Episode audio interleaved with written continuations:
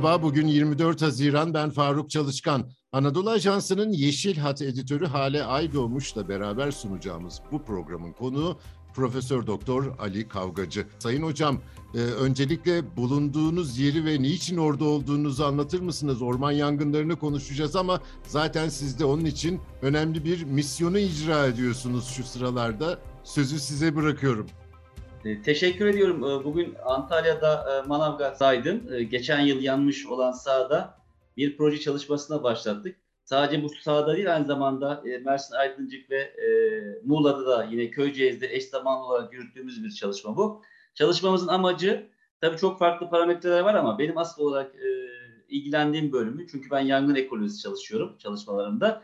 Yangın sonrası gerek Kızılçam'ın gerekse Kızılçam'a eşlik eden diğer bitkilerin e, bir bütün olarak yani bitki örtüsü olarak yangın sonrası zamana bağlı olarak değişimi nasıl gerçekleşecek bunu tespit etmeye yönelik bir e, çalışma. Yani yangının ekosistem dinamiği üzerindeki etkileri nasıl olacak bunu anlamaya yönelik bir çalışma e, planladık ve gerçekleştiriyoruz şu an. İlk e, yıl örneklemelerini de tamamlamış oluyoruz. Hocam yoğunluğunuzun arasında katıldığınız için teşekkür ediyoruz öncelikle.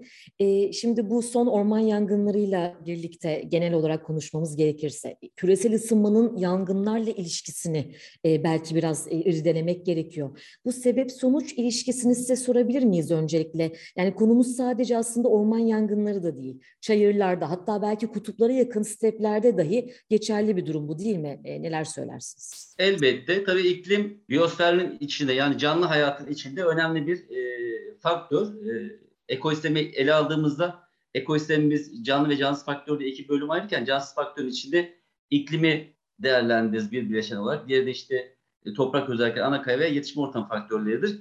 Dünya üzerinde bitki örtüsü, bitki örtülerinin veya ana yaşam alanlarının dağılımına baktığımızda e, temel etkileyin e, faktörün iklim olduğunu görüyoruz. İklim asıl olarak bak, e, bitki örtüsünü veya yaşam alanlarının belirleyicisi. Nasıl mesela? Tropik yağmur ormanlarında işte 11 milimetre üzerinde yağışlar var ve orada gerçekten e, çok gür ormanlar bulunurken çöllerde yağış düşüyor ve sıcaklık çok artıyor. Hemen hemen hiçbir bitki örtüsü bulunmuyor. Veya işte kuzeye doğru gittiğimizde e, ılıman yağmur ormanları işte daha kuzeye gittiğimizde işte tayga ormanları ve devamında şeyler çalılıklar e, polar kuşağa doğru, kutuplara doğru tamamen iklim etkisi altında şekilleniyor. E, yaşam alanları tüm coğrafyada. Dolayısıyla iklimde e, meydana gelebilecek herhangi bir oynama veya değişim doğrudan bu bitki örtüsü üzerinde etkisi olacaktır. Nitekim biz de bunu işte e, son yıllarda işte insan eliyle meydana gelen bu iklim değişimi kapsamında bunu yakından e, fark edebiliyoruz. Orman yangınları üzerinde dediğimizde gerçekten karşılıklı bir ilişki var. Gitgelli bir ilişki var iklim değişimiyle orman yangınları arasında. Şimdi ilk önce şunu bir bilmek lazım. Orman yangınları dediğimiz olay insanın hiç içinde olmadığını düşünelim ekosistem döngüsü içinde. E, tüm karasal ekosistemlerde bir şekilde orman yangını var. Yani karasal hayatın e, başlaması yaklaşık 470-480 milyon yıl olarak kabul ediliyor. Ve bunun e, Silüryen dönem olarak bilinen jeolojik dönemlerden beri yani 440 milyon yıldır karasal ekosistemler bir şekilde yanıyor. Yani üzerinde bitki örtüsü olan her ekosistem bir şekilde doğal yangına maruz kalıyor. Bunu da şöyle açıklıyoruz ve açıklıyor işte bilim adamları, konu uzmanları da diyelim. Dünyadaki bütün bitki örtüleri bir şekilde yangınla evrilmiştir. Her bitki örtüsünün kendine ait bir yangın rejimi vardır. Bölgesel olarak farklılaşmakla birlikte yangın rejimi vardır ve e, bu yangın rejimi içinde bitkiler de kendine e, ne has olarak bu yangın rejimine bağlı bir adaptasyon, uyum yeteneği geliştirmişlerdir. E, tabii e, iklimde var olan e, değişiklikler bu yangın rejimi üzerinde de bir takım değişikliklere sebep olabiliyor. E, iklim değişimi dediğimiz olay tabii bugün içinde yaşıyoruz ama e, jeolojik devirlerde boyunca hep yaşanmış bir olay. Bir şekilde iklim değişimleri yaşanmış. İşte biliyorsunuz 12 bin yıl önce son buzul çağının bittiği e, biliyoruz. E, bu da aslında baktığınızda tamamen bir iklim değişimi. Yani kuzeyde bir bu şey olma, e, soğuma ve bununla birlikte bir buzullaşma aşağıya doğru bitkilerin göç etmesi şeklinde. Yani e, ekvatora doğru bitkilerin göç etmesi şeklinde Kuzey Yarımküre'de gerçekleşen bir süreç. Daha sonra buzul çağının sonlanmasıyla birlikte e, tekrar e, eski haline e, ulaşmaya çalışan bir bitki örtüsü değişimi görüyoruz. Bu tabii doğal süreç içinde bir iklim değişimi. E, ama son yıllarda içinde işte 150 yıldır içinde var olduğumuz süreçte yaşadığımız iklim değişimi bir şekilde insan eliyle şekillenmiş ve e, normal koşullar altında olanın üstünde bir hızla gerçekleşen bir değişimden bahsediyoruz. Buna bağlı olarak da bitki örtüsünün ve yangın rejimlerinin bundan etkilenmesi çok doğal e, oluyor. Ve içinde bulunduğumuz yangın rejiminde bir şekilde hem insan hem de iklim değişimi kapsamında şekillenmiş yangın rejimi. Yalnız burada tabii biraz da soru soruyu açarken daha da ayrıntılı cevaplandırabiliriz ama iklim değişimi yangına sebep olmuyor aslında temelde. Yani iklim değişimi ya, yangın çık, çıkmasına sebep olmuyor. Burada iklim değişiminin yaratmış olduğu koşullar var. Ne bu koşullar? İşte ortalama sıcaklıkların özellikle işte bizim kuşağımızda bahsedersek, Akdeniz iklim kuşağı içinde bahsedersek ortalama sıcaklıkların artması, hava neminin e, düşmesi, e, hava nemine düşmesine sebep olan kurutucu rüzgarların miktarının ve günlerinin ve sayısının artması hususu aslında iklim değişiminin getirdiği e, şeyler, e, sonuçlar. Bu sonuçların karşılığında yangının gerçekleşeceği yanıcı hüküm veya bitki örtüsünün nemini kaybetmesi ne oluyor? Tutuşmayı kolaylaştırıyor. Yani iklim değişiminin ortaya koymuş olduğu sonuçlar bir şekilde tutuşmayı e, sağlayacak, tutuşmayı kolaylaştıracak olanakları ortaya koyuyor. İkinci bir etkisi ne oluyor? Tutuşma olduktan sonra ortaya çıkan bir yangının meydana getirdiği tehlikenin büyümesine, artmasına sebep oluyor. Bu nasıl oluyor? İşte kuru, e, bitki örtüsünün veya işte yanıcı maddenin nemi düştüğü, düşüyor bir taraftan. Bir taraftan kurutucu rüzgarlar artıyor ve nem artıyor ve bu uzun günler uzun günlerde devam edince e, ortaya çıkan bir tutuşma büyük yangınlara e, sebep oluyor ve bu büyük yangınlar önüne geçilemez hale alıyor. Temelde de işte bitki örtüsüyle iklim değişimi ve onun ortaya çıkarmış olduğu sonuçlar arasında böyle bir karşılıklı etkileşim, ilişki oluyor. Ama temelde tabii bu var olan değişim insan kaynaklı olduğunu söylemek gerekir. Küresel ısınmayı önlemek için harcanan çabalar var. Başka faktörlerin de etkisiyle tabii bu çabalar hep erteleniyor. Tabiri caizse patinaj yapıyor. Artık iki derece cepte diyoruz. Küresel ısınma gündemde değilken de kamuoyunu uyarıyordu medya, yetkililer. Ee, yine de yangınlar çıkıyordu. Küresel ısınma varken yangınları önleyecek ilave tedbir tahayyül edilebilir mi? Kamu spotlarını bir kenara bırakırsak. Tabii tahayyül edilebilir. Biz Akdeniz ülkesiyiz. Akdeniz ülkesi olduğumuz için yangınları zaten geçmişten bu yana sıklıkla tecrübe ediyorduk. Dünya üzerinde de zaten orman yangınlarını en sıklıkla tecrübe eden e, kuşak Akdeniz ikliminin egemen olduğu bölümler. Burası neresi bizim işte içinde olduğumuz kuşak? Portekiz'den Suriye'ye kadar olan Akdeniz Havzası. Bunun gibi dünyada dört farklı bölge daha var.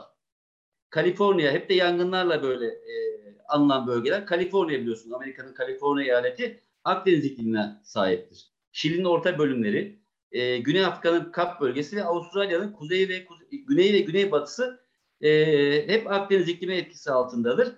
E, ve bu alanlar doğrudan yangınla ilişkili e, ekosistemlerdir ve hatta yangınla o kadar ilişkili ekosistemlerdir ki yangın sonrası hızlı bir şekilde rejener olma yeteneğinde olduğu için bu ekosistemler yangına uyumlu ekosistemler, yangın adapte ekosistemler olarak da isimlendirilir. Doğal koşullar altında tabii bunu bahsediyoruz.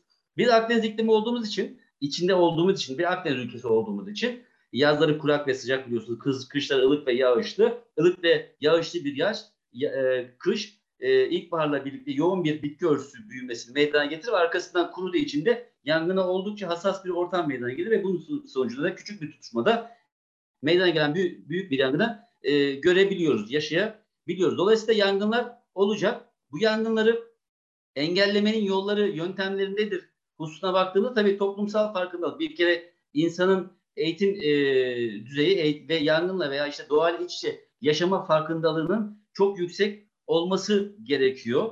Dünyadaki her canlı bir şekilde bir genetik mekanizma ile, genetik kodla e, dünyaya geliyor ama bu genetik kod daha sonra çevresel faktörlerle bir şekilde e, uyumlanarak işte e, fenotip dediğimiz yapı yani bütün davranışımız ortaya çıkıyor. İnsanın da aslında davranışını şekillendiren en temel e, şey e, çevre faktörü eğitim. Bu anlamda eğitimi işte başından sonuna kadar bir bütün olarak doğa farkındalığı ve doğa sevgisi ve doğanın içselleştirilmesi doğanın korunmasının içselleştirilmesi noktasında bir kere ön plana koymak gerekiyor. Bu bir. E, iki, yangın çıkacak. Şimdi e, doğrudan toplumun farkındalığını arttırmak bir tabii bir boyutu şeyin yangın önleme noktasında. Çünkü bugün çıkan orman yangınlarının özellikle ülkemiz özellikle istatistiklere bakarsak %90'ı ve üzerinin insan kaynaklı olduğunu görüyoruz. Bu insan kaynaklı faktörler doğrudan insanın e, kasten e, ortaya çıkardığı yangınlar olabileceği gibi ihmalden de kaynaklanan yangınlar var tabii. Burada o nokta şu, yangın sezonu içinde bizim iklim kuşağımızda işte Nisan'dan Kasım'a kadar diyelim bir kere ateşi e, veya tutuşmayı meydana getirecek aktiviteden kesinlikle e, uzak olmak gerekiyor. Bunu bir kere içselleştirmek lazım. Yani hiçbir şekilde ihmali veya aman olmaz e, canımcı bir yaklaşımı e, kaldırabilecek bir şey değil bu. Süreç değil. Bir kere bunu bilmemiz lazım. Bu hem bireysel hayatımızda hem de e, toplumsal veya organizasyonel süreçlerde işte e, e, kanun yapıcılar tarafından bir şekilde e, ele alınıp değerlendirmesi gereken işler ki nitekim buna ilgili gerekli mevzuatlar aslında çoğunlukla da var. Yok denemeyecek şekilde. Onun haricinde tabii e, bu toplumsal farkında iki doğrudan ormanın veya doğal kaynağın yönetimi noktası var bu işin. E, yangın önleme noktasında. Doğal kaynak e, ne olacak? Burada yanıcı yük yönetimi çok önemli. Tabii orman yangınlarını biliyorsunuz ülkemizde söndürmekte olan e, mükellef kurum Orman Genel Müdürlüğü, orman yangınlarına mücadele asıl yetkili olan kurum. Yine bu ormanların da işte yönetim Orman Genel Müdürlüğü'nde olduğu için çoğunlukla milli park veya işte koruma alanları dışına bıraktığımızı e, söylüyorum.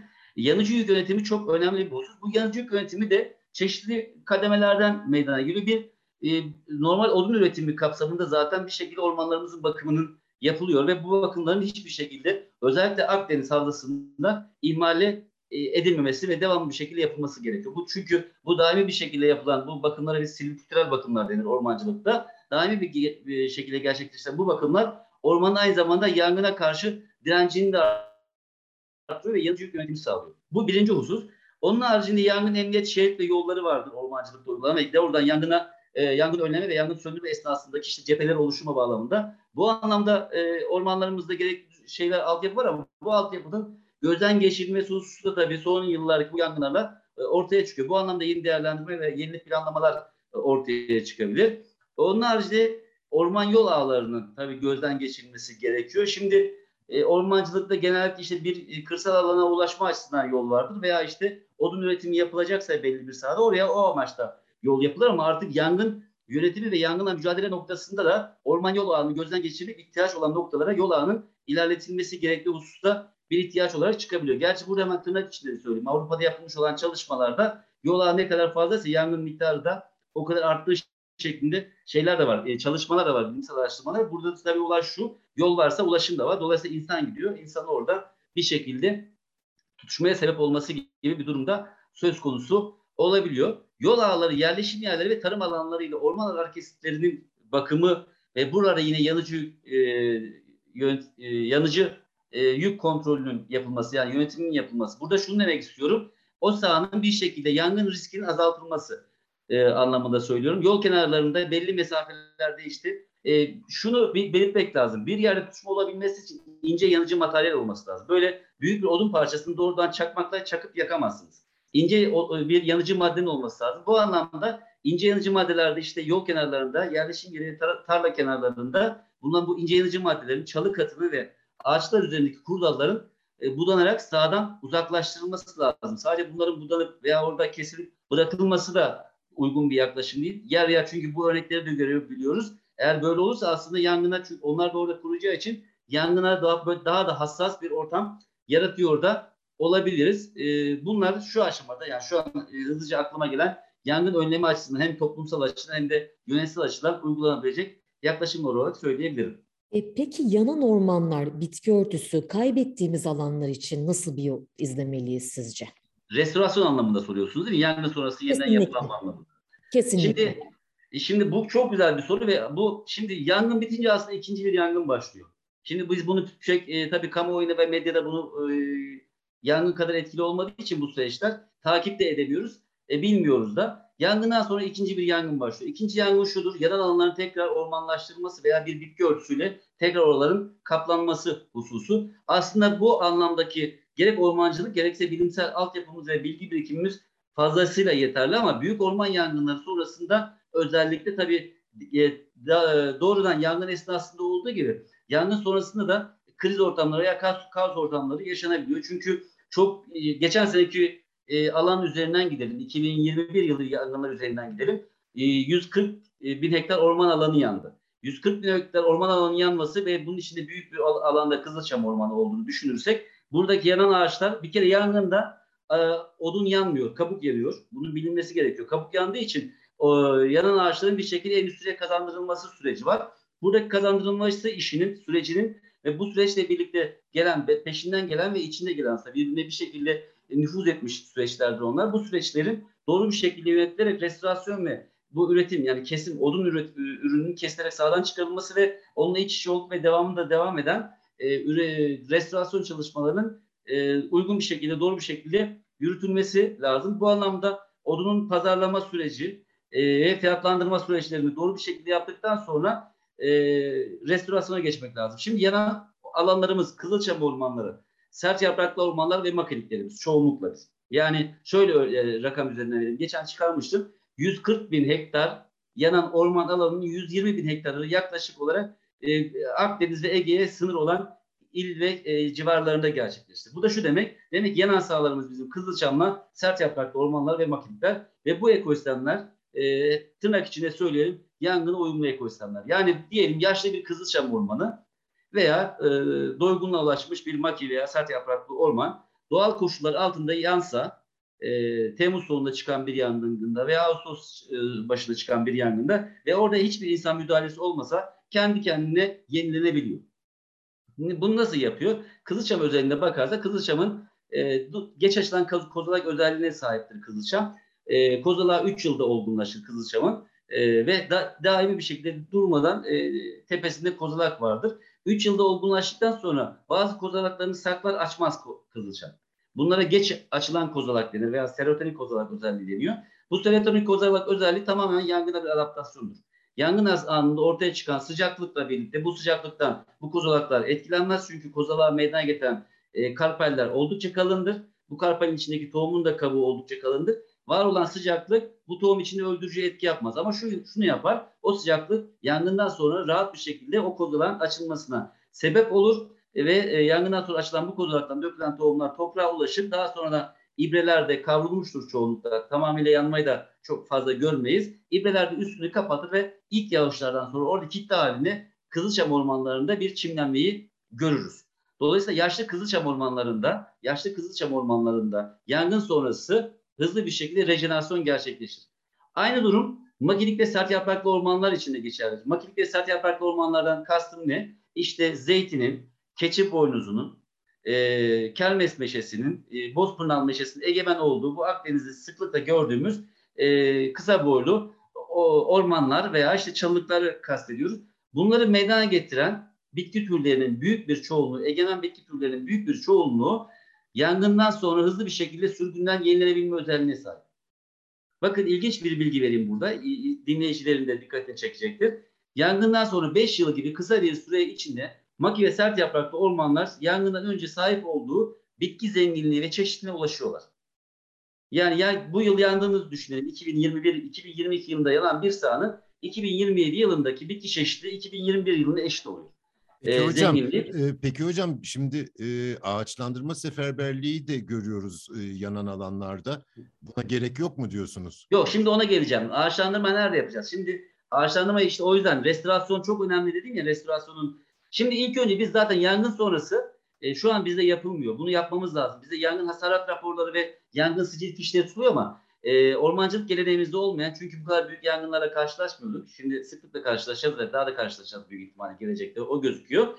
Yangından sonra ekoloji, biyoloji ve sosyoekonomik temelli bir uzmanlar ekibinin hızlı bir şekilde oluşturularak yangın alanında bir keşif yapması gerekiyor. Bu keşif sonucuna yangın sonrası yapılacak olan restorasyon çalışmalarının çerçevesinin belirlenmesi gerekiyor. Bu gerçekten zor bir iş değil.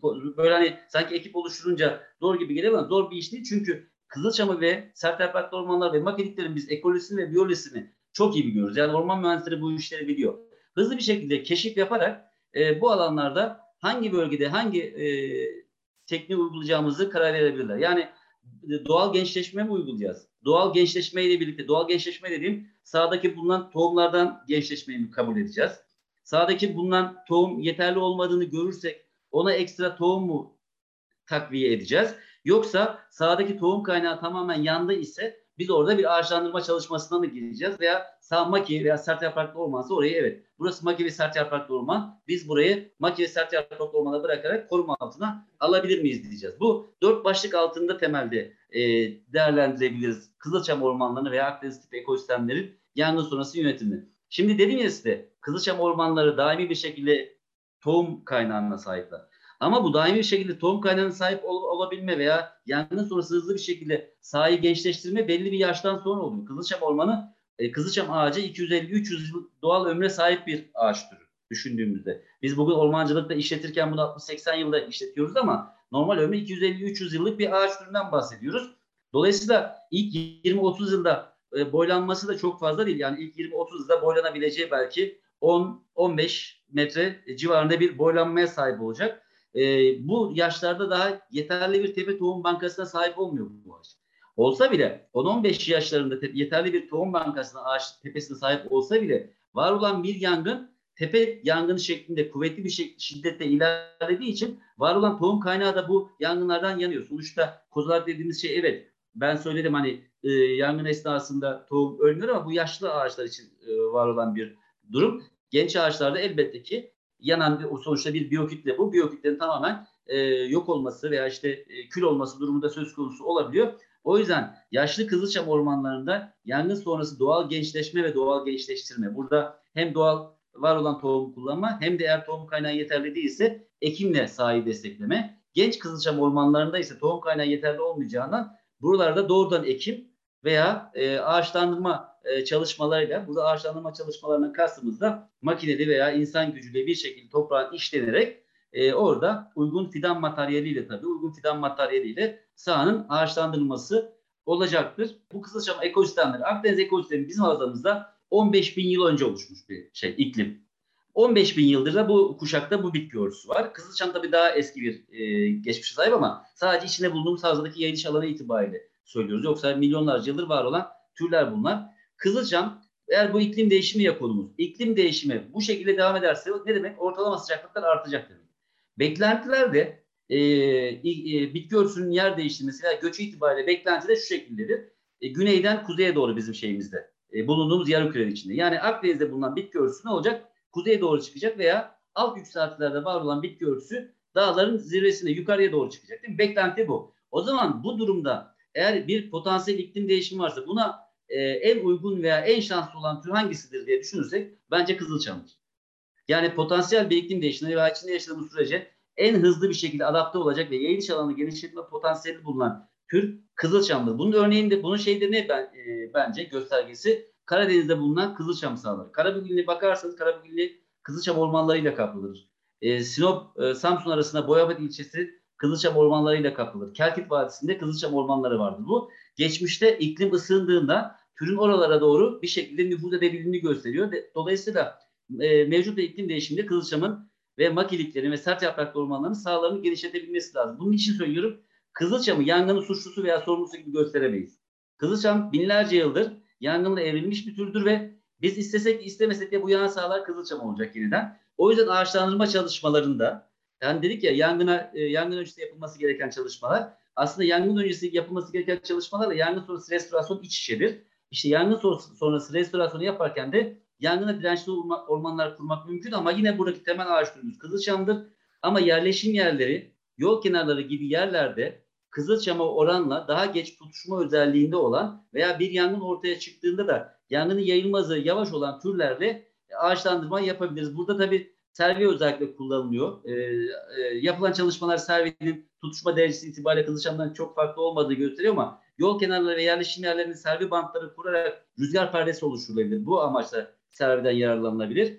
Keçi boynuzu, e, menengiç, e, meşe türleri var Akdeniz'de. E, Türk meşesi, e, palamut meşesi ve mazı meşesi gibi meşe türleri var. Bunlarla yol kenarlarında, yerleşim yeri kenarlarında, tarla kenarlarında bantlar oluşturarak e, hatta orman içinde de e, geniş orman blokları içinde de bantlar oluşturarak e, bir restorasyon planlaması yapılabilir. Öteki taraftan şunu da söylemek lazım. Doğa çeşitlilik ister. Yani sizin 60 bin hektarlık yanan bir sahada komple kızılçam yapmak da doğru değildir. Çünkü hepsi aynı tek düzey bir orman kuruluşuna ulaşacaktır. Aynı yıl yandığı için büyümesi beraber olacaktır. Bu alanlarda maki ile sert yapraklı ormanlara kızılçamı e, birlikte olduğu bir ekosistem mozaiği bütünlüğü yaratmak uygun olabilir. Yine e, ortaya çıkabilecek bir yangının tehlikelerini veya yangın riskini azaltma noktasında. Bakın bugün Manavgat'a gittim dedim size. Çok güzel bir örnek var o sahada. Keşke gösterebilsek bunları.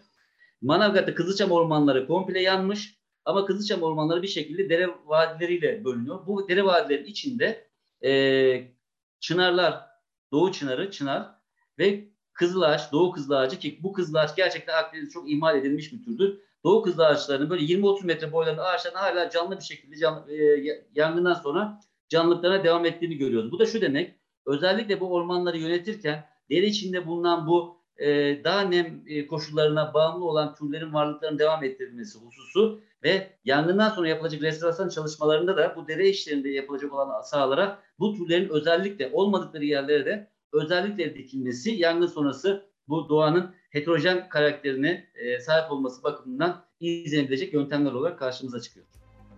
Profesör Doktor Ali Kavgacı'ya ve Anadolu Ajansı Yeşil Hat editörü Hale Aydoğmuş'a çok teşekkür ediyorum. Bizi hangi mecrada dinliyorsanız orada abone olmayı lütfen unutmayın. Hoşçakalın.